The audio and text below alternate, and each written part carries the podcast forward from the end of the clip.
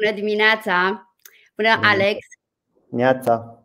Salut! Bine ai venit la noi! Bună dimineața tuturor! Bine v-am regăsit la o altă discuție despre factura uh, din cadrul Antreprenoriat pe Bune. Dacă ați fost alături de noi săptămâna trecută, ați văzut că am uh, început, uh, odată cu acest an, să discutăm despre ce înseamnă e-factura, ce presupune obligativitatea acestui sistem, chiar dacă nu este prima oară și noi am mai avut multe alte discuții și anul trecut.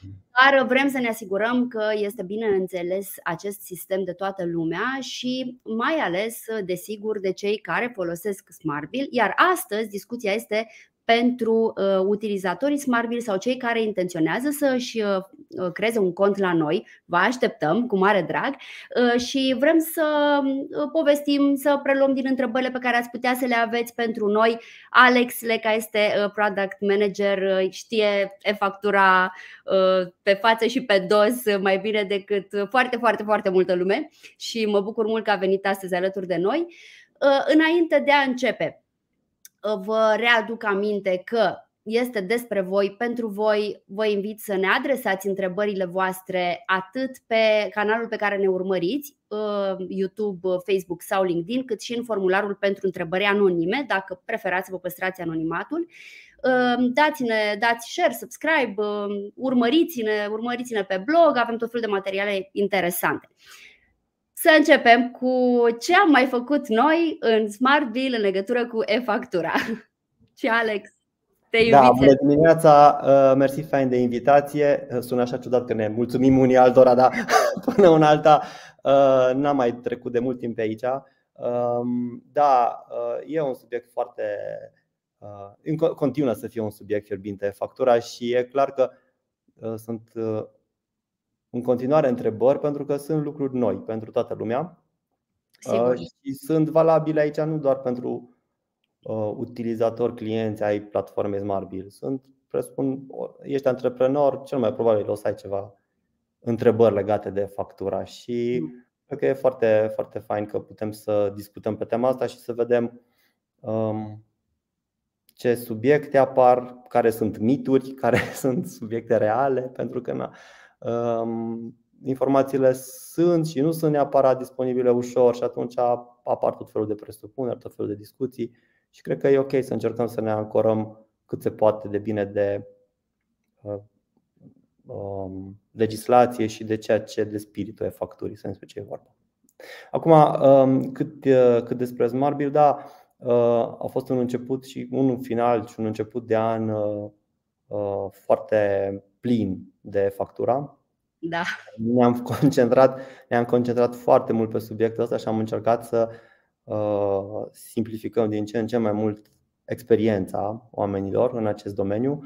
Um, am lucrat foarte mult pe partea de trimiteri uh, de documente către, către SPV.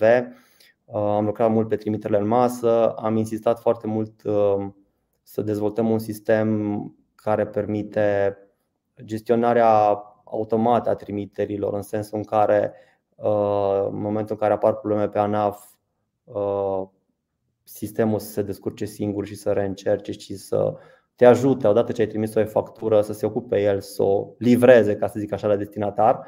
Um, și asta a fost destul de intensivă așa, ca, ca dezvoltare pentru noi. Um, am lucrat uh, destul de mult în zona de a simplifica felul în care se identifică facturile, um, pentru că au fost destul de multe discuții legate asta între, între clienții noștri vis-a-vis de cum știu eu ce trebuie să trimit ușor și să nu să mă mai stresez cu ele. Și atunci, efectiv, am, am dezvoltat zona asta și uh, îi ajutăm pe oameni să identifice foarte ușor ceea ce trebuie să trimită în, în e-factura și mai mult decât le, de, de atât le permitem și să își configureze ceea ce vor să trimită în factura pentru că e bine de știut că nu există restricții în a trimite în factura Dacă vrei tu să trimiți anumite facturi care nu sunt neapărat B2B, le poți trimite. Nu, nu există penalități pentru treaba asta și poate chiar vrei, nu știu, poate ajută cu ceva treabă. Um, am lucrat foarte, foarte mult pe zona de gestionare a erorilor. Uh, noi aveam deja implementat așa un sistem în spate care să, să te ajute să-ți corectezi erorile Uh, care să te ajute să. Pentru că în factura lucrurile sunt destul de standardizate. Și atunci, ca să legăm cumva simplitatea și faptul că în Smartbill poți să faci orice, cu rigorile facturii, a fost nevoie să implementăm și un sistem care să te ajute să corectezi diverse erori, gen unități de măsură, județe și așa mai departe. Dar în timp, uh, noi suntem totuși pe factura de aproape 2 ani, dacă nu, din 2022. Lucrăm, am, am, am lansat prima versiune. Și atunci am putut să învățăm foarte multe lucruri noi și am putut să ne dăm seama de tot felul de scenarii pe care le putem automatiza noi, astfel încât să nu mai ajungă la client Uh, nevoia de a corecta o problemă, adică o facem noi în spate. E un fel de mică magie pe care o facem acolo. Um, astfel încât tu ți-ai emis factura și nu mai ai niciun fel de, nu mai ai niciun fel de treabă. Um, la fel, am lucrat destul de mult în ultima perioadă în zona de preluare de documente, pentru că uh, în principiu, da, factura e un standard, e un fișier, știi ce, unde găsești datele, dar nu, tot, nu totdeauna lucrurile sunt um, exact acolo unde te, unde te aștept să fie.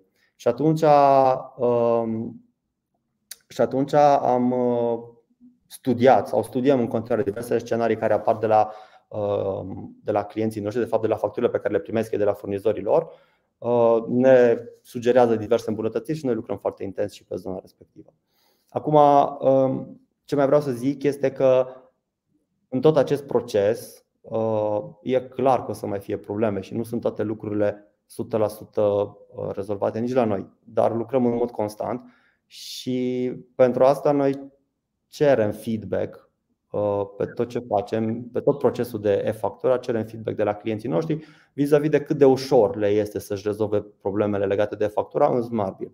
Și ce e foarte fain pentru că uh, ții cont de tot mediul ăsta în care nu știi ce se întâmplă cu e-factura, tot felul de surprize care apar, clienții noștri s-au descurcat foarte bine și să zic, dacă ar fi să uh, existe o materie la școală, simplitate în utilizare, uh, noi am luat 9,50. Adică suntem foarte aproape de 10 la în care clienții zic la, la voi este totul uh, extrem de simplu. Evident, sunt lucruri care mai trebuie rezolvate, de acolo aia 0,50 pe care i-am pierdut. Dar uh, per total uh, avem foarte mulți clienți care lucrează deja în factura și se descurcă foarte bine. Evident, sunt și întrebări care trebuie să le lămurim. Sigur că. Um, uite, chiar au început să, să vină întrebări din partea celor care ne urmăresc și uh, spunem te rog dacă, dacă mai era ceva pe ce voiai să, să transmiți neapărat înainte de a prelua din întrebările oamenilor. Uh, doar așa ca o, o avantpremieră la ce lucrăm, uh, aș menționa faptul că Um, obiectivul nostru acum pentru e-factura este să-i ajutăm pe oameni să aibă zero efort la e-factura, adică ai emis-o și e-factura să descurcă singură să ajungă în SPV. Uh, evident, permițându-ți să controlezi anumite reguli și ce se întâmplă, nu, nu uh, în orb, ca să zic așa.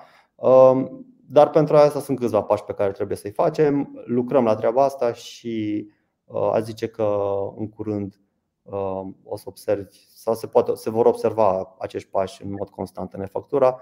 Repet, scopul final fiind să ai zero efort din partea ta. Și uh, suntem foarte aproape de treaba asta, tocmai datorită faptului că e-facturile noastre uh, nu prea au erori. Adică clienții de Smartbill nu se întâlnesc, foarte rar se întâlnesc cu erori de genul uh, județul greșit, uh, țara greșită, sectorul greșit. Uh, um, și atunci, având deja o bază foarte solidă în zona asta, uh, putem să ne asigurăm că procesul poate să devină aproape transparent pentru un utilizator. Uh-huh, Cam da. asta. În regulă, super. Mulțumim foarte mult pentru toate informațiile acestea care sunt extrem de utile și se vor dovedi din ce în ce mai utile pe măsură ce, iată, evoluează această digitalizare Um, la nivel, la nivel național, la nivelul întregului mediu de business. Um, vă văd, vă văd întrebările și voi începe să preiau din aceste întrebări. Uh, Mihai întreabă pe YouTube dacă am dezvoltat facilitatea de a încărca în factura, pe lângă factură și anexe. Uh, da, am mai, am mai auzit întrebarea asta. Uh, noi avem în aplicație noțiunea de atașamente. Este deocamdată experimentală funcționalitatea asta. Nu am prevăzut-o deocamdată pentru a o trimite în e-factura. E-factura, într-adevăr, suportă atașamente, dar uh, suportă niște atașamente limitate. Dacă ține bine minte, din discuțiile pe care le avea ANAF în, în, în seminariile lor, uh, erau undeva la 3 mega. Deci și mhm. acolo contează foarte mult. Deci noi pentru moment nu am nu am implementat-o. Până în alta și poziționarea NAF-ului pe tema asta este legată mai degrabă de a trimite e-facturi, iar anexele, gen poate un contract, poate un deviz, poate da. documente astea o, o garanție, de a le trimite în continuare pe, pe modul standard, gen e-mail. Acum, mhm. asta nu exclude faptul că noi la un moment dat nu am putea să luăm în calcul această funcționalitate, dar repet, există niște limitări impuse de sistem. Și apoi există limitările și la primitor, adică dacă le poate primi sau nu. Sigur că da. Super, mulțumim. Întreabă Mari de unde descarc facturile de la furnizori. Cât timp le văd în Smartbill? Doar 60 de zile? Da, avem în, în Smartbill avem un raport unde se pot găsi toate facturile de la furnizori. Acum depinde de pachetul pe care ești. Într-un raport e raportul de cheltuieli, în altul este raportul de documente de la furnizori. Dar structura este aceeași. Acolo se pot prelua facturile care sunt în SPV de la furnizorii tăi ele ajung în Smartbill într-o, într-o formă intermediară, nesalvată. Adică așteaptă ca tu să decizi ce faci cu ele și cum să le salvezi. Uh, de în acel moment, facturile uh, sunt în, în Smartbill, le poți accesa oricând și vor rămâne acolo uh, cel puțin cât ai abonamentul disponibil. Adică nu sunt doar 60 de zile ținute, pentru că suntem conștienți de faptul că uh, ai nevoie de ele ca să îți poți justifica cheltuiala respectivă, cel puțin așa va fi din, din, din iulie.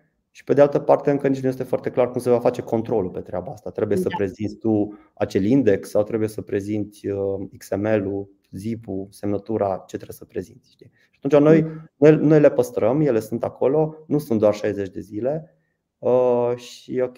Acum, și apropo de limita asta de 60 de zile, uh, în cazul în care apar situații și nu mai găsești nicăieri factura uh, și vrei să o obții din SPV, se pot obține chiar dacă sunt mai mult de 60 de zile. E adevărat, nu prin interfața lor se poate face o cerere și poți obții orice fel de document.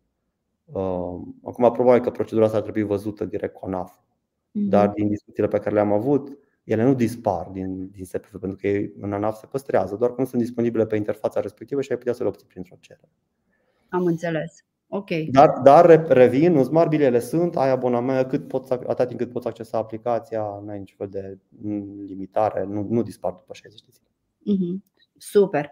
Uh, super, mulțumim frumos. Un cont de firmă top suplimente pe YouTube întreabă um, în fine, ne spune că are o problemă la descărcarea facturilor din SPV. Se descarcă automat toate facturile de la ANAF, dar devin dublate, deoarece înainte deja am înregistrat facturile de la furnizori.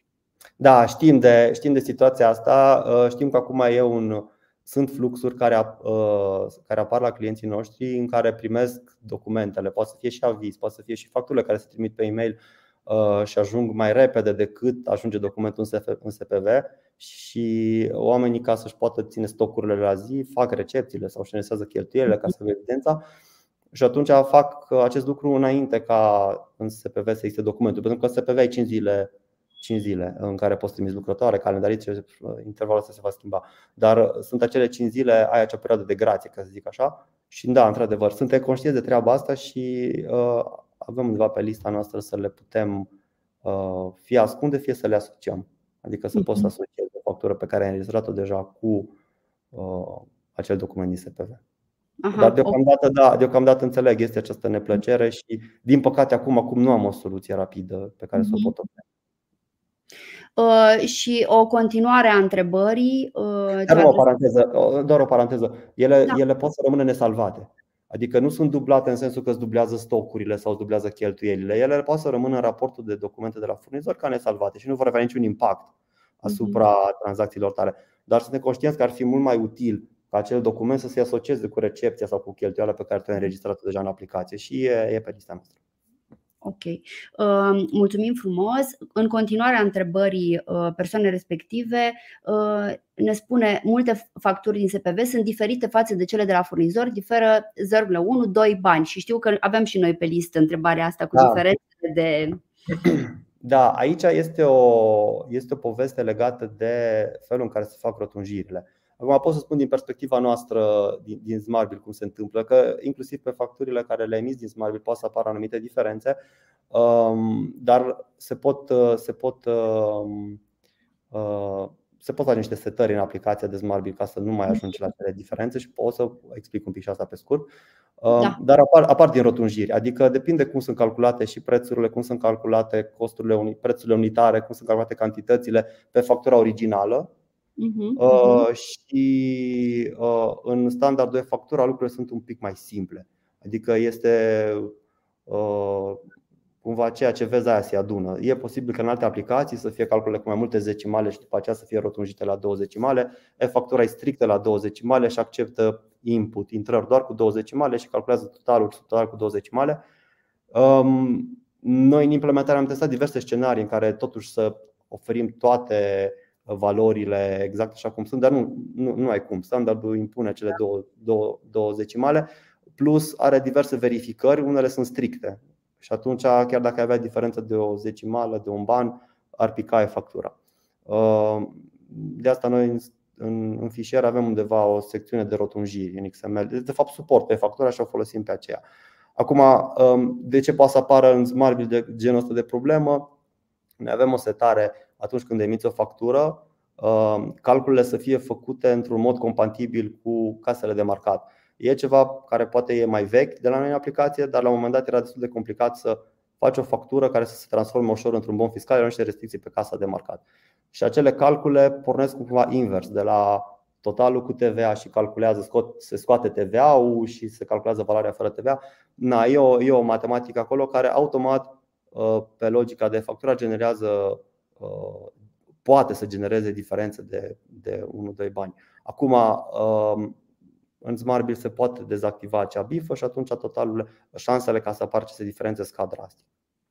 Ok, super. Mulțumim frumos. Um, Sper că a fost uh, răspunsul uh, util. Mihai, am văzut că te cheamă Mihai, mulțumim că ne urmărești. Un alt Mihai ne întreabă pe YouTube. Știu că deja am răspuns cel puțin parțial Alex, dar uh, voi adresa întrebarea. Uh, două întrebări, vă rog. Cum salvăm XML-urile și cât timp le păstrăm? Trebuie împerecheate facturile tipărite la destinatar cu cele emise de expeditor.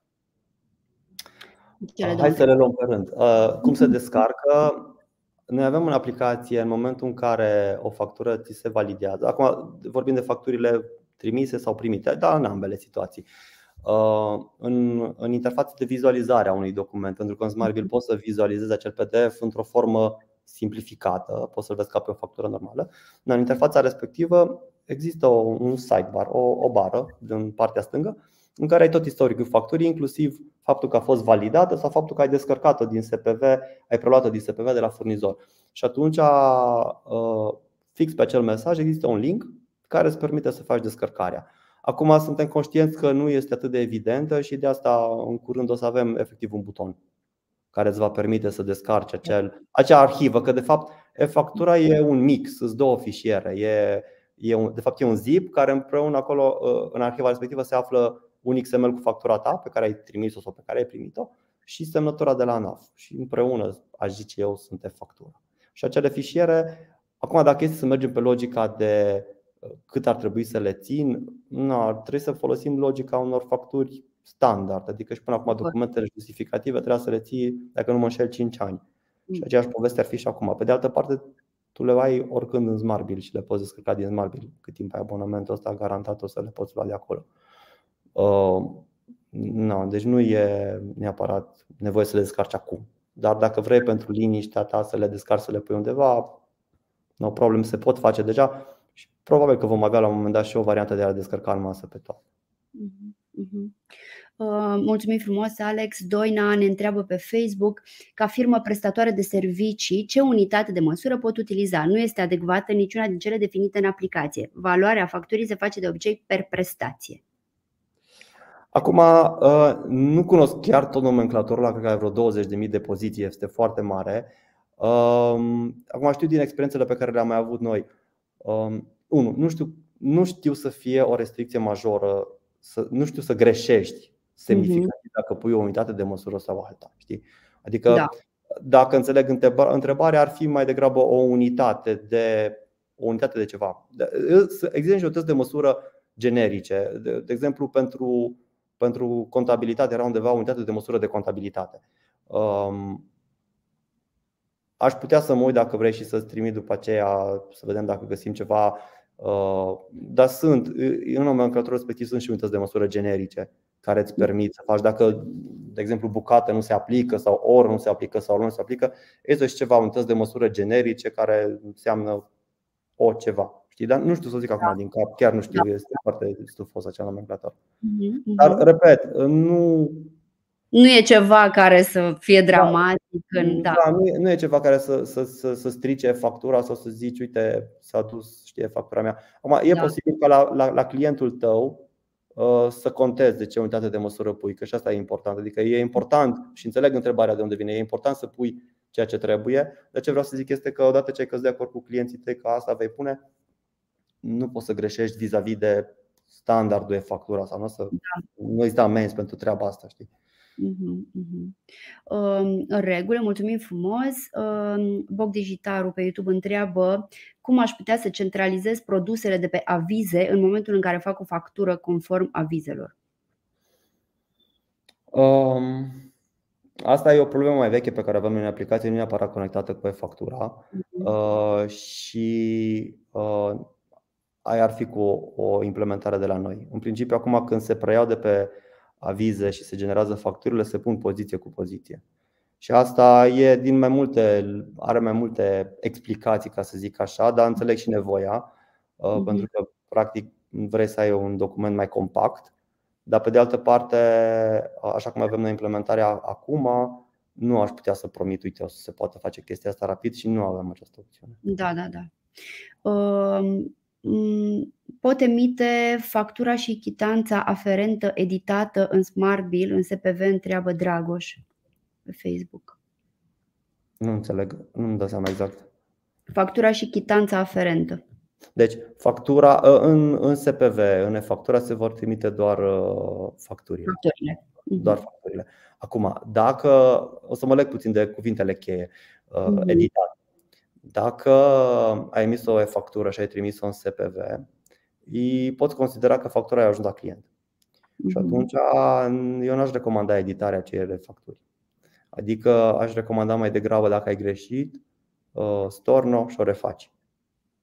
Pentru că mm, în SPV, mai ales acum de când au implementat și uh, um, identificarea dublurilor, cumva spiritul este că nu poți să trimiți de două ori aceeași factură, chiar dacă ai editat. Adică nu că nu poți, poți, da, și uh, SPV-ul va accepta și uh, primești validare pe ea și e ok, dar din moment ce ai trimis clientului o factură și pentru mine în momentul în care ai trimis un SPV și a fost validată deja e la client, poți că la client, că e în SPV-ul lui deja, um, aș recomanda stornare și uh, refacere. Acum Smart Bill ar fi stornare, copiere, stornare și după aceea copiere, factură originală și schimbare informațiile mm-hmm. de, care trebuie schimbate. Um, Super, mulțumim frumos. Dacă am, dacă am răspuns chiar la întrebare, poate obține mai multe detalii și atunci o să încerc să. Da. Uh, văd că a completat ulterior chitanța și factura în format XML SPV. O pot prelua prin SmartBeer, după care preiau cash de la client. Deci, uh, chitanțele clar nu există în SPV și nu mhm. există o definiție XML pentru e-factura, zic, în spiritul e-facturii, da, da, da, da. pentru chitanțe. Da. Ok. Uh, mulțumim frumos. Uh, văd și un uh, uh, Bogdi, văd și comentariul tău legat de call center. Uh, este ceva ce nu voi, uh, sub nicio formă, nu vom evita să, să abordăm este o perioadă extrem, extrem de aglomerată și știu că, în general, um, nu, e, e foarte greu să avem așa o viziune a ce se întâmplă pe partea cealaltă, dar de când uh, a devenit factura obligatoriu, sistemul a devenit obligatoriu, uh, colegii din uh, departamentele de customer care primesc foarte, foarte multe apeluri, foarte multe apeluri, sunt mii de apeluri și e extrem de greu să le gestionăm în această perioadă, așa cum ne-am fi dorit, evident. Dar se suntem acolo, adică se lucrează pentru a rezolva toate problemele pe care le aveți, cu siguranță. Acum aș mai completa ceva, Miruna. O parte din sau o bună parte din întrebările pe care le primim și pe care le gestionăm au de multe ori și un spirit de consultanță, pentru că sunt oameni care nu știu exact cum să procedeze și nu sunt neapărat probleme care sunt legate de nu pot să fac sau nu, nu reușesc să fac sau nu merge, mm-hmm. ci sunt probleme mai degrabă legate de business. Știi cum fac să la mine în aplicat, la mine în, în firmă lucrez așa, cum fac să și așa mai departe, care sunt legitime până una alta, doar că uh, Trebuie adresate în altă parte. Dar nu neapărat, că putem, să, putem încerca să-i ajutăm pe oameni, dar și asta și, asta și încercăm să facem, să-i ajutăm. Doar că automat se adună, știi? adică peste problemele care apar și e, înțeleg că este oarecum frustrant să zici, uite, am o problemă, nu știu cum să merg mai departe și nu reușesc să dau de nimeni la telefon. Știi? Poate da. la fel de bine, ce ajută foarte mult în situații de genul ăsta este ca uh, dacă apare o problemă și nu se poate rezolva sau nu știți să o rezolvați, e foarte ok să pe mail definit foarte clar, uite am încercat să fac asta, ăștia sunt pașii pe care am încercat să-i fac și am obținut asta și nu e ok sau nu reușesc să fac treaba asta. Și este mult mai ușor și pentru colegii de la suport să intervină după aceea și, și să rezolve. Adică e foarte posibil ca pe un e-mail să pot, să pot detalia foarte bine cu print screen-uri, cu tot ce este nevoie, astfel încât și un coleg de la suport să poată să analizeze foarte bine și să răspunde mult mai repede. Știi? Uh, și de asta nu, asta ar fi sugestia mea. În momentul în care că nu reușesc să dau de cineva la, la call center, poate reușesc să merg pe partea asta altă și să meargă ceva mai bine.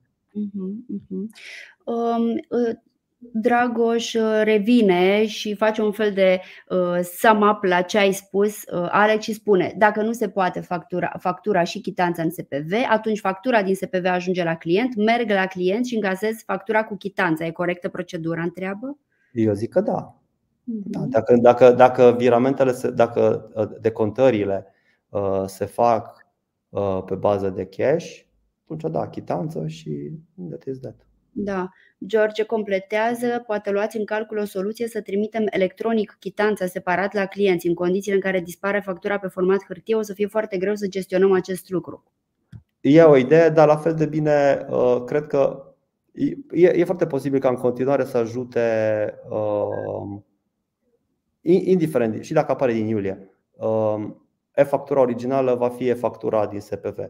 Dar uh, la fel de bine poți să trimiți în continuare pe e-mail documente și dacă ai o factură care are atașată o chitanță, la fel de bine cred că poți să o trimiți și pe aceea. Adică așa dacă ar fi să răspund acum foarte rapid, știi? Da, da, da. Uh, o să completez și eu la ce ai spus mai devreme, uh, apropo de întrebările care țin mai mult de partea de business sau de obligativitate, factura și ce presupune. Uh, noi avem tot felul de discuții pe care le-am lăsat, le găsiți pe canalul nostru de YouTube, puteți să le accesați oricând și să urmăriți înregistrările acestor discuții. Au venit întrebări, s-a răspuns la întrebări de către invitații noștri care sunt um, specialiști în domeniile diferite unde e important de știut un lucru sau altul despre factura. Deci nu ezitați, urmăriți puțin resursele noastre și cu siguranță veți găsi tot felul de informații utile dacă încă aveți nevoie de, de, de astfel de răspunsuri. Um, Luci întreabă cum pot vedea facturile pe care le primesc de la furnizori în SPV. Noi am mai răspuns la întrebarea asta. Da, este acel raport de documente primite de la furnizori, de documente de la furnizori, scuză-mă. Uh-huh și acolo poți să le vezi. Și mhm. inclusiv le poți vizualiza într-o, într-o formă pe care să o înțelegi mai bine. Da. Mihai. Nu, nu e doar XML-ul, scuză-mă. Da, da, da, da, da. Am înțeles, da. Uh, Mihai întreabă, putem să modificăm un număr de comandă de pe, factura, de pe factură dacă deja a fost trimisă în e-factura? Uh, uite, nu știu exact cum e scris acel număr de comandă, dacă e scris în, în deci dacă este un câmp care ajunge deja în e-facturat, de exemplu în mențiuni, să zicem, da? Mm-hmm. Atunci, ideea e așa, e-factura îți va respinge automat dacă o factură este 100% identică. Dar dacă modifici, nu știu, și o virgulă și o retrimiți pentru sistemul e-factura din ANAF, documentul e diferit. Și atunci ți va accepta. Dar, repet, revin la povestea veche, anterioară pe care am zis-o. Dacă vreți să modifici ceva, sfatul meu ar fi uh, storno și refacere. Asta ca să știi. Pentru că încă ia o grămadă de comunicări, inclusiv dinspre ANAF vis-a-vis de ce se întâmplă cu dublurile astea, știu să le gestioneze, dacă am trimis de două ori aceeași factură cu același număr, vor ști să le gestioneze, ce vor face cu ele. În principiu, nu ar trebui să fie probleme cu ele, dar nu s-au poziționat de niciun fel clar pe tema asta și nicăieri în lege nu se specifică ce se întâmplă. Și atunci, dacă ar fi să respectăm procedura standard de a corecta o factură, să zic așa, atunci da. standardul, odată ce factura a ajuns la client, procedura standard ar fi stornare și refacere. Știi? Și da. asta era și până acum, numai că deocamdată dacă puteai să editezi o factură și să o retrimiți clientului, era între tine și client. Da, în faza asta acum intervine și uh, SPV-ul și deja SPV-ul o are în evidență și atunci de asta aș zice că mai degrabă asta ar fi varianta. Dar uite, nu știu exact acum pe ce câmp este scris și și dacă mi-ar zice acum ar trebui să verific, să văd dacă acel câmp se trimite. Dacă este pe mențiuni, 100% acel câmp se trimite în factura și automat dacă schimb ceva, automat se va schimba și XML-ul, automat uh, uh, ANAF nu va detecta ca dublură, se va accepta, dar nu știu dacă e chiar ok. Și de asta zic că aș sugera storno și refacere. Uh, am înțeles, mulțumesc. O întrebare, am, am început să primim și întrebări anonime. Prin întrebările, printre întrebările anonime primite de la voi sunt observ uh, câteva care nu țin neapărat de, de factura în Smart Bill. Despre asta vorbim astăzi. În cazul în care um, um, veți avea întrebările și în următoarea perioadă, uh, noi avem în, vom avea alte discuții uh, pe zona aceasta de business. Deci urmăriți-ne sau urmăriți deja ce s-a mai discutat până acum. Um, se întâmplă să primim facturile pe e-factura întârziat, dar am primit și factura fizică pe care am recepționat-o sau înregistrat-o deja. Se poate să le ștergem pe cele nesalvate? Întreabă A, asta era exact. A mai, a mai fost întrebarea asta odată și asta zic că Asta ziceam și atunci, um, acum nu, dar lucrăm la treaba asta și vrem să le. pentru că mhm. e o problemă care apare frecvent. Uh-huh. Altcineva întreabă tot, tot anonim Facturile pentru vânzare marfă în regim second hand Unde trebuie registrat bif, registrate bifate Să nu avem eroare la transmiterea în e-factura Am primit răspunsul de la un consultant uh, de la noi Că la cota de TVA să fie selectat marjă turism Totuși nu suntem firmă de turism Cum se procedează? Trebuie să mă uit un pic să văd exact ce cote sunt, dar în principiu se pot mapa acele cote. Uh, dacă nu mă înșel, sunt cotele E uh, și. Mm, lasă-mă chiar numai o secundă, te rog. Sigur, sigur că da. Uh, dacă nu mă înșel, eu sunt cotele E. Dar nu știu să, n-aș ști acum să zic 100%, știi? Um, Uh, în principiu, uh, E1 este regimul marge pentru agenții de turism. La mm. second hand, tot regimul marge s-ar aplica um, și um, nu știu să zic acum dacă ar, ar trebui să verificăm puțin treaba asta. Cum am mm. putea să le facem? Adică eu aș zice că dacă s-ar, s-ar alege regimul marge, ar trebui să fie ok, pentru că tot uh, EU, tot cota de TVA E se va pune uh, și singura chestie care se va schimba este explicația, um, motivul pentru care se face uh, acest scutit de taxă. Uh, dar acum, acum nu mi-aduc aminte exact ce cod, ce explicație se pune acolo și dacă s-ar aplica, dacă este general valabilă sau nu. O să mă uit, o să mă uităm puțin pe, pe tema asta să vedem. Uh-huh. Uh, ok. Uh, o altă întrebare anonimă primită. Avem un client care deține mai multe sucursale. Factura trebuie emisă pentru firma principală, însă vor ca la transmiterea în e-factura să fie trecut și cuiul sucursalei. Oare putem face cumva în SmartBill încât la transmiterea XML-ului să apară și cuiul sucursalei? Depinde unde. Adică um, dacă se face, mă, înțeleg aici că de fapt ar trebui să fie uh, cuiul clientului, nu? Către cine se trimite. Asta da, înțeleg. avem un client care deține mai multe sucursale, așa începe, da. Exact, exact. Uh, în principiu, acum, uh, nu știu dacă se poate trece acel cui ca și cui al clientului atunci când îl pui în nomenclator. Uh, noi nu avem în aplicație acum, acum nu avem mai multe câmpuri de cui mm-hmm. pentru un client. Știi? Și atunci uh, nu aș avea o soluție pentru situația da. asta. Adică dacă s-ar trece, dacă se dorește ca acel câmp să fie ca o codificare separată pentru acel client, uh, noi avem o zonă de câmpuri adiționale și poate ajută de acolo să se treacă acolo undeva pe unul din acele câmpuri acea mm. informație. Dar da. noi pentru un client avem un singur cui. Sigur. Și atunci da. poate că ajută fie să se creeze câte un client pentru fiecare sucursală în parte, dacă e fezabil. Repet, nu știu să mă poziționez foarte bine nici din punct de vedere al, pentru că nu știu foarte bine tot cazul. Sigur. Dar asta ar fi ce, ce aș putea să sugerez acum și ar trebui totuși verificat dacă chiar ar funcționa pentru ei așa. Mm-hmm. Depinde unde, unde îl cere clientul lor, unde, unde și le-ar dori să-l găsească. Știi? Adică, da, da. Um, asta este, este, este iarăși o, o chestie nouă care apare cu e-factura. Uh, toată lumea dorește să-și automatizeze flow-urile și fluxurile știi? și atunci apar diverse nevoi. Și noi putem să ajutăm în treaba asta, trebuie să înțelegem exact ce, unde, cum, de ce. Știi? Acum, dacă ar fi să zic, apropo de cui, dacă vrei neapărat să treci cuiul, pentru un client Smabil ai un singur loc unde poți trece un singur cui. Uh, bun, voi mai prelua o întrebare anonimă și apoi revenim la cele de pe canalele pe care transmitem noi acum live. Uh, întreabă cineva cum se pot salva documentele validate în masă. Emitem zilnic între 50 și 100 de facturi, salvarea individuală ar fi imposibilă. Um, și vin o serie de informații. Deși s-au făcut corecțiile în nomenclatorul de produse și acestea au fost marcate ca fiind fără risc fiscal, în momentul în care încercăm. Cred, că este, cred că este o combinație de întrebări. E, e, e, e da. Um, deci, odată, hai să luăm pe rând cu salvarea în masă pentru facturi. Se pot salva în masă, da. Um, trebuie să mai monitorizăm dacă apare această nevoie, știi? Pentru că aia înseamnă că toate facturile sunt la fel. Știi? Adică în principiu ne-am mers pe ideea că atunci când primești o factură, o mhm. verifici. Înțeleg aici că ne referim la facturile primite de la furnizor, că acelea trebuie salvate.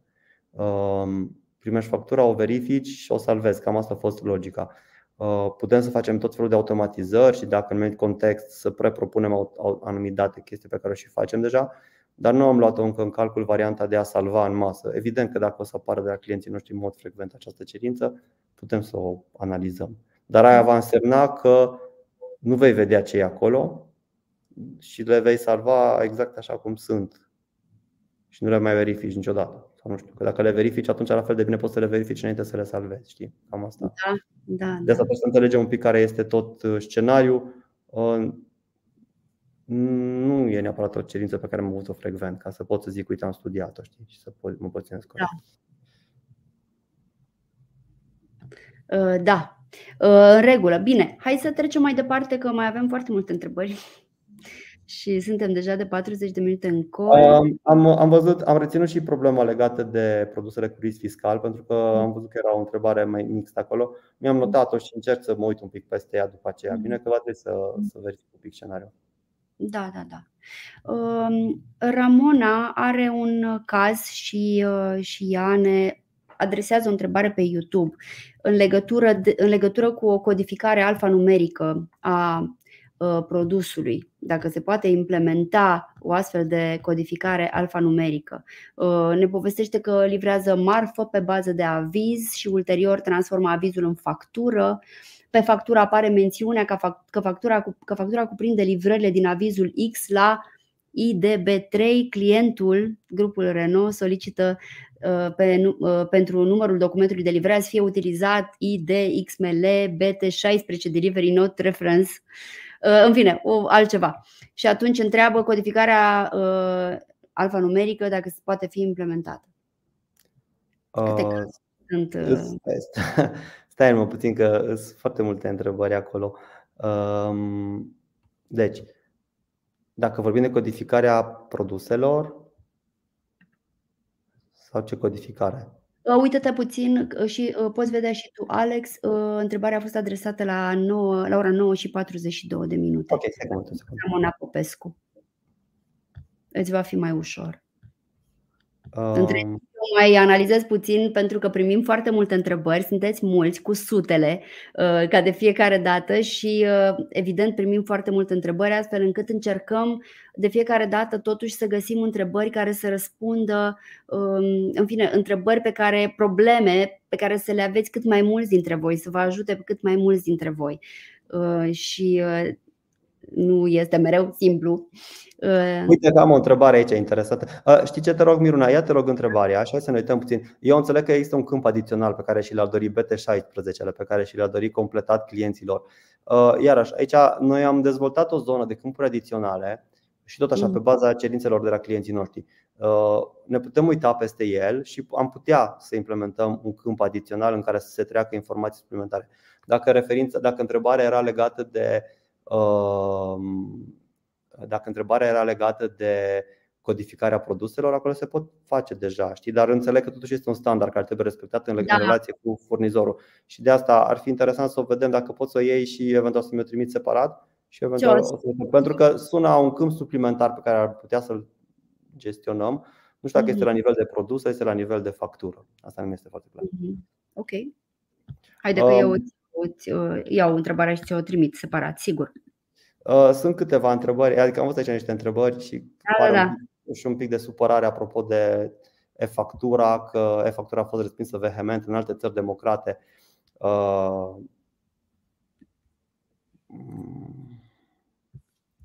și că na, sună un pic ca știi că băieții deștepți o să afle trucuri, oferte, prețuri, să vă folosi aceste date ca să le ofere concurenței.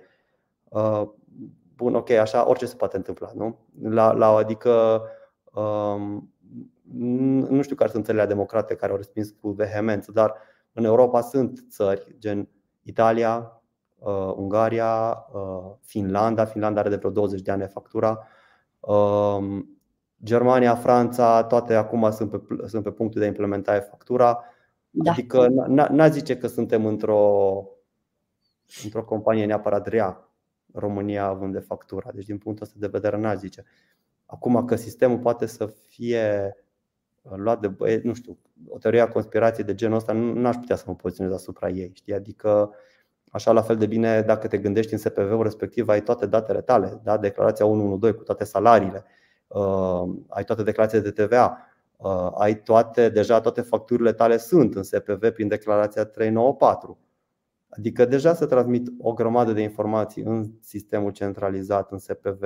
Uh, va exista SAFTEU. Deja există SAFTEU în România, unde acolo expui absolut tot din contabilitatea ta.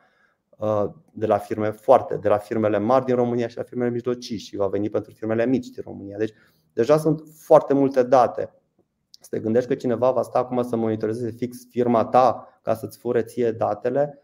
Ok, se poate, dar la fel de bine poți gândi că ți-au furat deja toate datele legate de salarii și de datele tale private. Știi? Adică ele sunt în SPV, e datoria statului să le gestioneze ca lumea treaba asta.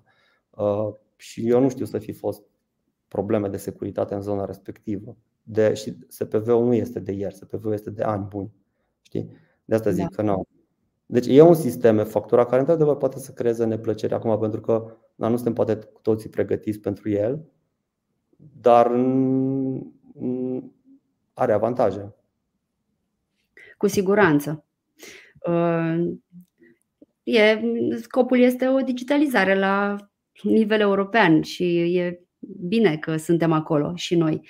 E un lucru bun. Uh, întreabă cineva, întreabă, ne întreabă Paula pe YouTube. Uh, o societate de transport emite factura în Smart Bill în euro. Este posibilitate ca la selectare monede să fie RON și conținutul și calculele din interiorul facturii să fie în euro? Uh, nu. Uh, e-factura funcționează în felul următor. Uh, toate sumele din, din e-factura sunt în, într-o singură monedă, în moneda documentului emis. Dacă emiți factura în RON, atunci toate sumele trebuie, trebuie nu, nu, nu e opțiunea noastră, nu putem controla, trebuie exprimate în RON. Dacă mhm. factura o faci în euro, toate sumele din factură trebuie exprimate în euro. Uh, o singură excepție, valoarea TVA-ului trebuie exprimată atât în euro cât și în RON. Asta este excepția atunci când se folosește altă monedă decât, uh, decât uh, euro. Decât RON, scuze. Decât RON, da. Acum am mai văzut și întrebări și am mai avut și la noi niște scenarii și chiar văd o întrebare aici apropo de faptul că uh, eu factura o am în euro, știu că este în euro, dar din, din SPV factura îmi vine, îmi vine convertită sau factura pe care o văd este convertită și în loc să văd euro văd sumele îs euro, dar de fapt moneda este RON. Aici a zice că trebuie totuși mers pe fir. E mhm. posibil ca uh, factura să nu fi fost emisă corect. Da. Și eu aș lua acel XML dacă vreți. No, există și varianta de a verifica lucrurile astea, uh, fie în SPV, înțeleg că deja din SPV există opțiunea de a vedea un PDF, de a vedea, scuze, de a vedea un XML într-un format, într-un PDF și atunci poți să verifici acolo că într-adevăr documentul este întocmit corect. Um, și poți să, poți să vezi și atunci aici că în situație de genul ăsta trebuie discutat cu, cu furnizorul. Uh, mulțumim frumos, Alex. Uh, Ștefan ne scrie în calitate de PFA și mai puțin cunoscători de termeni economici. Puteți spune pe scurt care sunt pașii de emitere e-factura, încărcare în SPV, trimitere la client? Uh, Ștefan, aș vrea să îți spun că noi avem deja foarte multe materiale de acest, de acest fel care vor răspunde întrebărilor, întrebărilor pe care le ai. Te așteptăm pe blog, pe YouTube, avem și o pagină dedicată, e factura și toate informațiile sunt acolo și vom avea și în perioada următoare alte webinarii pe această temă, e factura la nivel de business, uh, din punct de vedere legislativ, uh, obligații, cine, cum, uh, rămâi aproape și îți vom răspunde tuturor acestor întrebări. Cineva ne sugera am pierdut întrebarea, o secundă. Uh,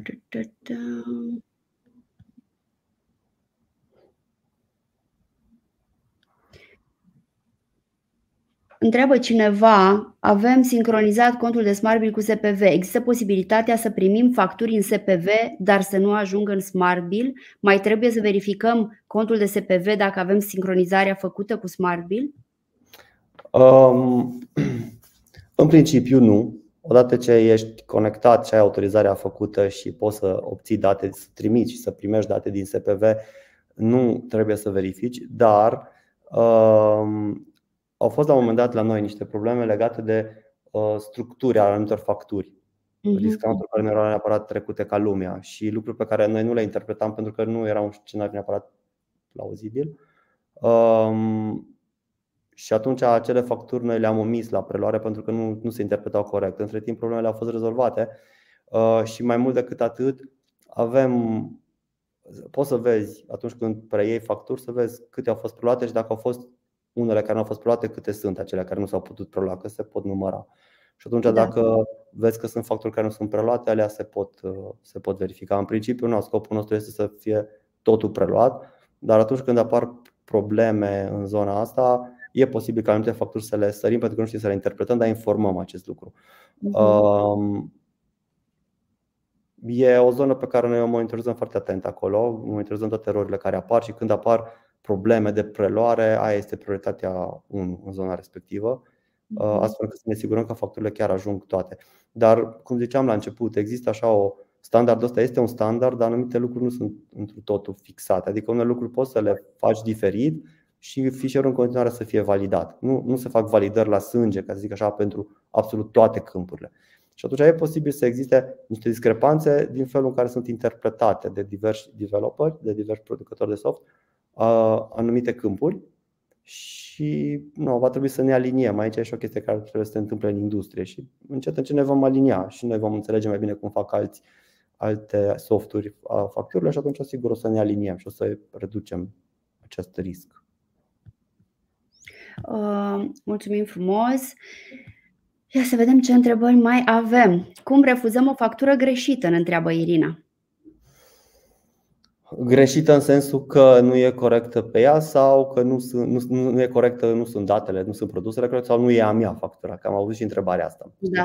Uh, dacă factura nu este a mea, uh, procedura ANAF este să trimit un mesaj din SPV dar nu există o, o metodă strictă în care să zice această factură nu e a mea, o refuz complet. Deci ea va rămâne în SPV-ul tău forever, deocamdată, pentru totdeauna. Nu, nu este o metodă de a șterge din SPV o factură. Acum noi uh, planificăm tot așa în zona asta de preluare de factură să poți să marchezi anumite facturi ca nefiind ale tale și să fie ocolite, să nu, să nu-ți mai, să nu mai apară, să nu, mai, să nu le mai ai în vedere sau să fie filtrate, să nu le mai ai în vedere atunci când trebuie să salvezi documente. Asta este iarăși o chestie pe care încercăm să o facem tocmai ca să ajutăm genul ăsta de situații în care primești facturi, inclusiv noi am pățit, am primit unele facturi care nu erau ale noastre și na, am discutat cu oamenii direct. Deci asta a fost singura variantă. I-am contactat, am discutat cu ei, au emis torno și au, a rezolvat. au, au rezolvat-o. Da. Aceeași sugestie aș avea și în momentul în care primesc o factură și nu sunt mulțumit, nu știu, s-a omis un produs sau nu sunt produsele care trebuie sau nu sunt prețurile corecte. Sugestia mea ar fi la fel, discutat cu furnizorul. Uh, poate să fie și acel mesaj din SPV, dar s-ar putea să fie mult mai rapid un e-mail sau un telefon și da. Uh, cerut ca factura să fie stornată și refăcută corect. Perfect, mulțumim frumos. Uh, Diana uh, Morar Mureșan ne spune La firmele noastre nu se vede partea de cheltuieli și plăți în programul de facturare rapoarte. Oare de ce? E posibil să fie o, o, o, o configurare care trebuie făcută destul de rapid. Um, nu, nu sunt pentru toate firmele. Modulul nostru de cheltuieli, dacă este o aplicație de fapt, pe, pe, factura, pe modul de facturare doar, Uh, modulul de cheltuieli nu este activat implicit, modulul care, în care îți permite să vezi cheltuielile și se poate activa, um, se poate activa uh, gratuit și foarte simplu. Uh, este o zonă de, chiar în partea de sus, dreapta, este un, este un buton de module adiționale și se poate activa de acolo modulul de cheltuieli direct. Și atunci ar trebui acele rapoarte să apară. Sper că asta e problema, dacă altfel alt motiv eu nu văd. Uh-huh. Um, Paulina ne întreabă pe Facebook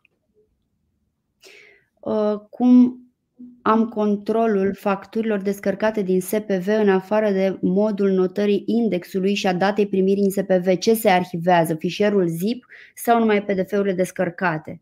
Și noi, noi, noi în spate, deci noi când primim toate documentele din SPV, noi primim toată arhiva de la, de la ANAF. Primim arhiva mm.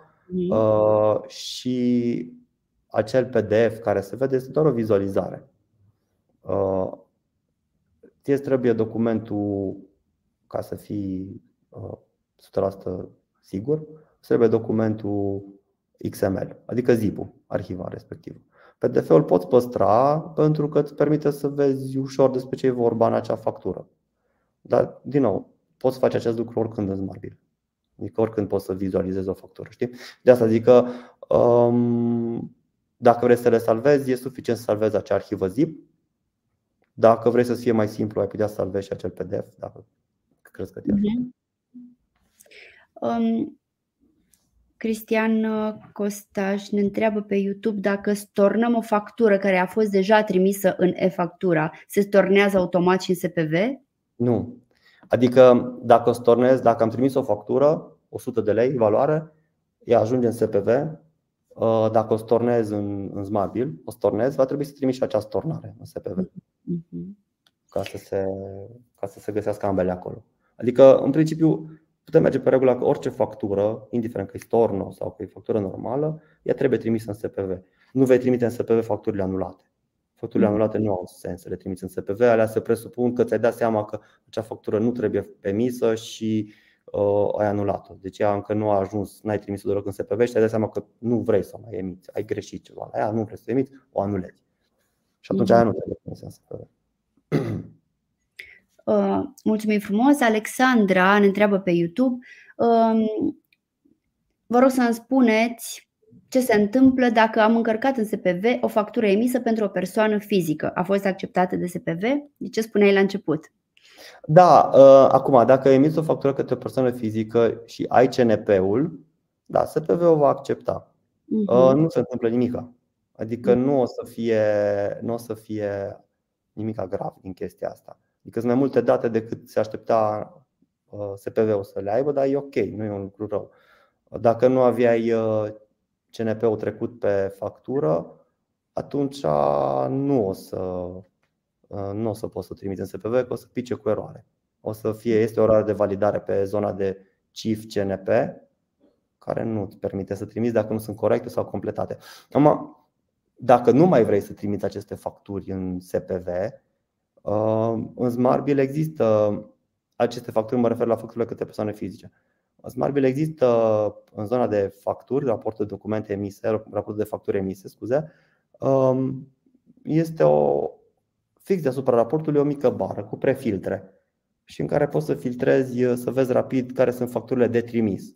Și îți poți configura ca în facturile de trimis să fie incluse doar facturile emise către uh, societăți comerciale sau, mă rog, către uh, persoane juridice sau către instituții publice. Știi? Și atunci automat raportul ăla se va completa doar cu aceste documente și atunci știi că doar acele, tot doar ce în lista aia vei trimite. Știi? Și atunci emiți, uh, emiți uh, eviți să, să trimiți către persoane fizice. Dacă vrei, poți inclusiv să incluzi în lista respectivă uh, persoanele fizice care au CNP valid, dacă vrei să le trimiți și pe acele. Poți să incluzi și acele. Deci ai, ai cumva posibilitatea de a configura acest lucru și de a mhm. controla.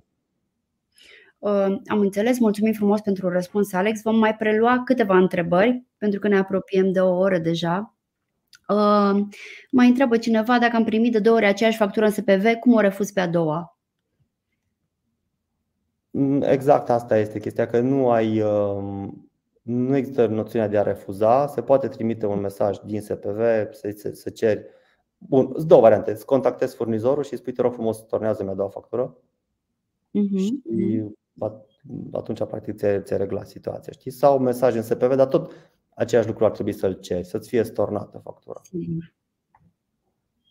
Um, hai, să, hai să vedem dacă între timp mai, dacă te rog, dacă vezi vreo întrebare care ți se pare ție foarte interesantă pentru că ai mai întâlnit-o uh, adesea, uh, te rog să vedem, pentru că sunt deja întrebări pe care uh, încă mai primim întrebări la care s-a răspuns în prima parte a discuției noastre. Uh, nu uitați, rămâne înregistrarea pe YouTube. Puteți să intrați și să, să verificați, să ascultați uh, uh, discuția de azi și să vedeți să vă primiți răspunsul.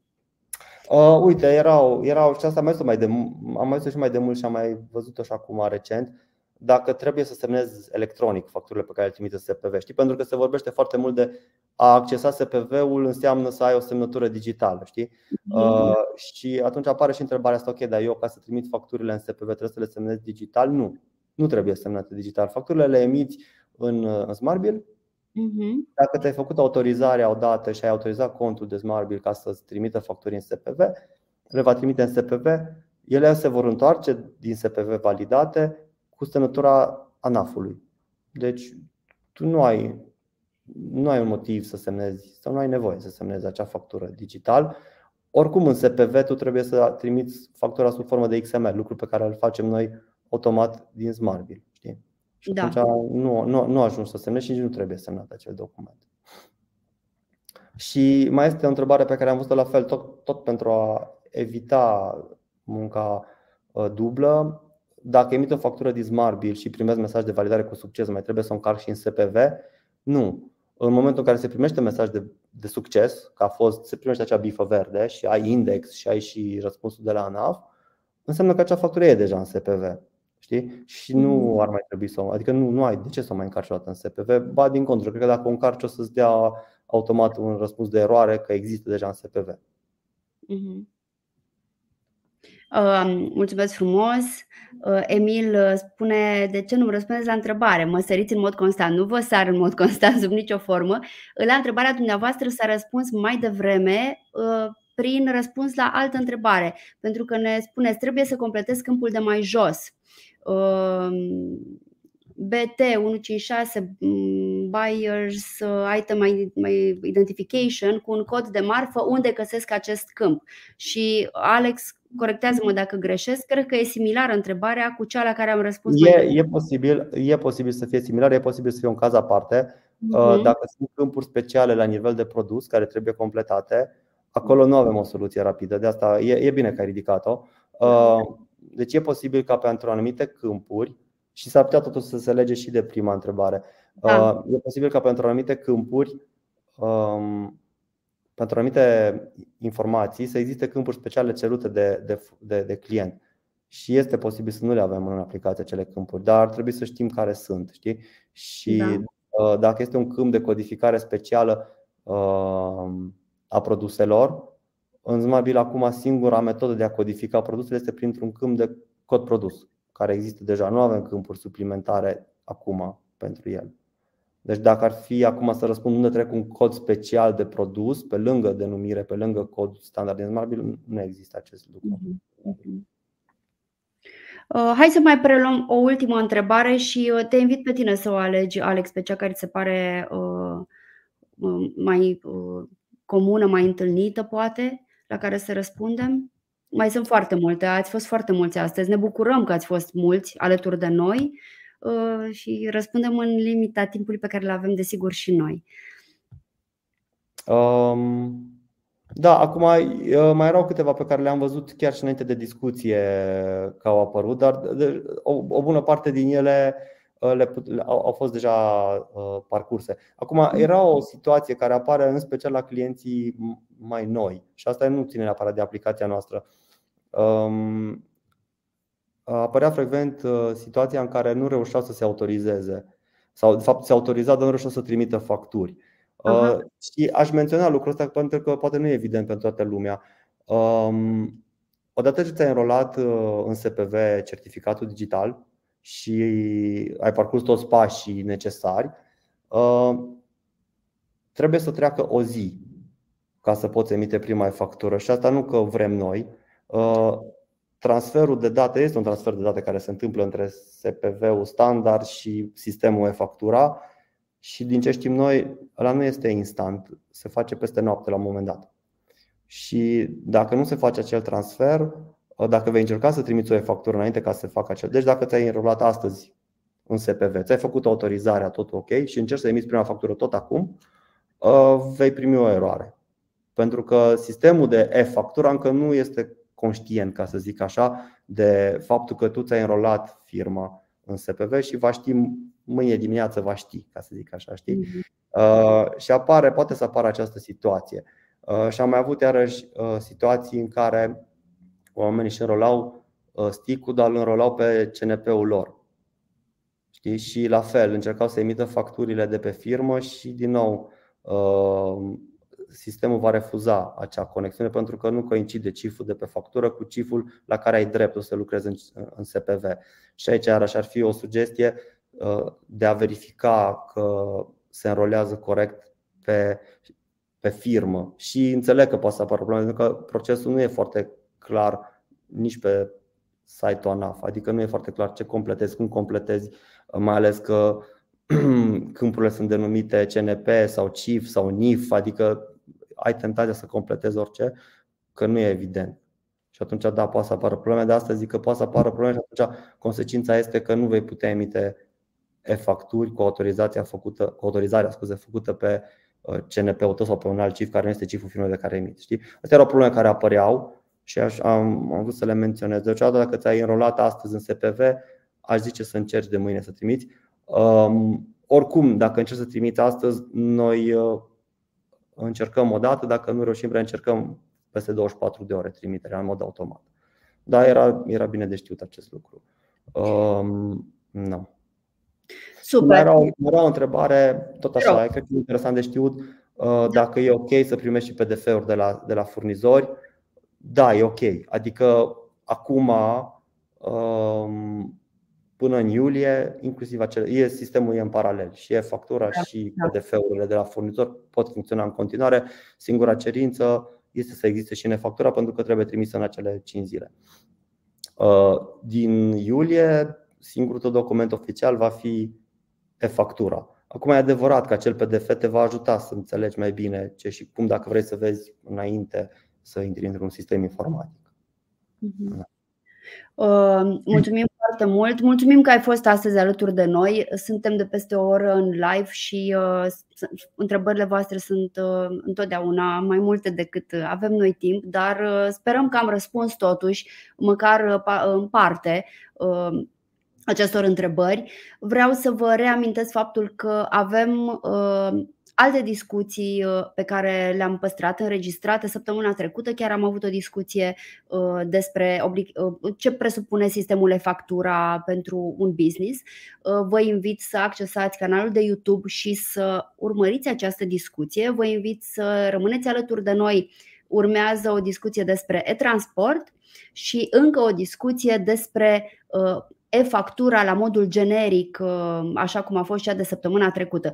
Uh, organizăm aceste întâlniri uh, pe cât de des putem, tocmai pentru că aveți foarte multe întrebări și înțelegem acest lucru, înțelegem că aveți întrebări. Este o perioadă în care suntem cu toții încercăm să ne adaptăm acestor noi reglementări, dar, cum spunea și Alex, să nu uităm că suntem de asemenea într-o perioadă în care Uh, putem încă să mai. Uh, facturile merg în paralel, încă nu uh, se impun, nu există sancțiuni, astfel încât e un moment potrivit să vă informați, să vă documentați, să citiți despre tot ce presupune pe cazul fiecăruia dintre voi um, sistemul de factura, ce trebuie să faceți pentru ca la 1 iulie să fim cu toții pregătiți așa cum se cuvine. De fapt, sancțiunile cred că sunt la 1 aprilie, uh, nu la 1 iulie, deci să fim cumva gata pentru, pentru e-factura cu toții și să evităm uh, să ne aglomerăm, uh, să ne aglomerăm prea tare.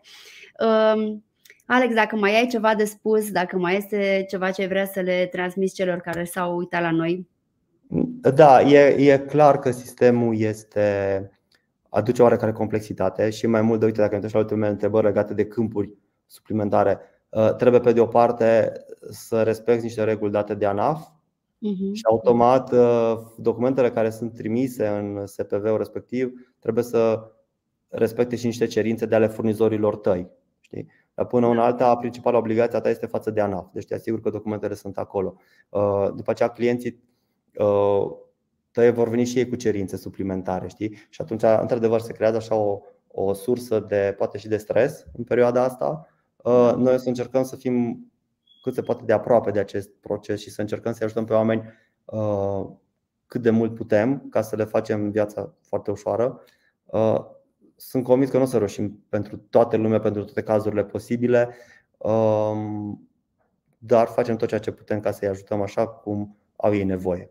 Um, și uh, sugestiile care vin, noi le analizăm, suntem foarte atenți la tot ce înseamnă erori, tot ce înseamnă blocaje, astfel încât să nu uh, ajungă oamenii în situația în care să nu poată să-și trimită facturile sau să le trimită greșit sau să nu le poată primi sau să le primească greșit. Adică suntem conștienți că uh, aplicația este valoroasă în măsura în care datele din ea sunt corecte și cu asta ne luptăm să ținem tot timpul, suntem foarte atenți la lucrurile astea și atunci devine prioritatea noastră zero. De asta s-ar putea anumite lucruri la un moment dat să rămână pe lângă. Nu știu, am promis poate că facem trimitere automată mai repede, Poate n-am reușit pentru că au fost alte lucruri mai importante uh, care țineau de core, corectare de erori, evitare de erori și situații de genul ăsta. Știi? Da, de asta zic da. că e, e un proces și înțeleg pe de o parte că poate să fie problematic, dar pe de altă parte, în momentul în care ți-ai setat deja totul, lucrurile merg. Adică ți-ai făcut autorizarea, ți-ai făcut uh, uh, înregistrarea în Smart ai toate lucrurile pregătite. Uh, ca să revin la întrebarea aceea cum emit o e-factură, pe emit o e-factură și o trimit și gata, nu mai e mare lucru de făcut, știi? Da, da, Dar da. Uh, na, e totuși un proces și e normal și încercăm pe cât posibil să fim acolo și procesul să fie cât se poate de, de simplu. Noi ne folosim activ de tot formularul de contact de la ANAF și încercăm să uh, sugerăm de fiecare dată când apar probleme. Na, nu o să ne vedeți pe noi să ieșim în presă cu scandalul și cu că nu ăla e scopul, uh, dar atunci când apar probleme, suntem foarte activi pe formularul de contact uh, și încercăm să le rezolvăm pentru că au fost probleme. Dar uh, încercăm să anunțăm, să fim cât se poate de, uh, de deschiși că apar probleme și să încercăm să le rezolvăm pe viitor. Mersi Clar. frumos! Mulțumim și noi, chiar mulțumim, a fost, a fost un tur de forță pentru, pentru tine. Îți mulțumim mult că ai fost alături de noi astăzi. Mersi și eu. Mulțumesc că ați fost uh, și voi aici, pentru că datorită vouă suntem și noi aici și ne vedem, uh, ne vedem săptămâna viitoare. Până atunci, urmăriți-ne, da subscribe pe blog, pe canalele de social media. Suntem aici cu informații măsura în care putem vă oferim tot ceea ce este necesar ca e-factura să fie un proces simplu pentru, pentru voi, pentru noi toți. Până atunci, zi frumoasă să aveți și ne vedem să. Mulțumim, Alex. Zi frumoasă. La revedere. Ciao.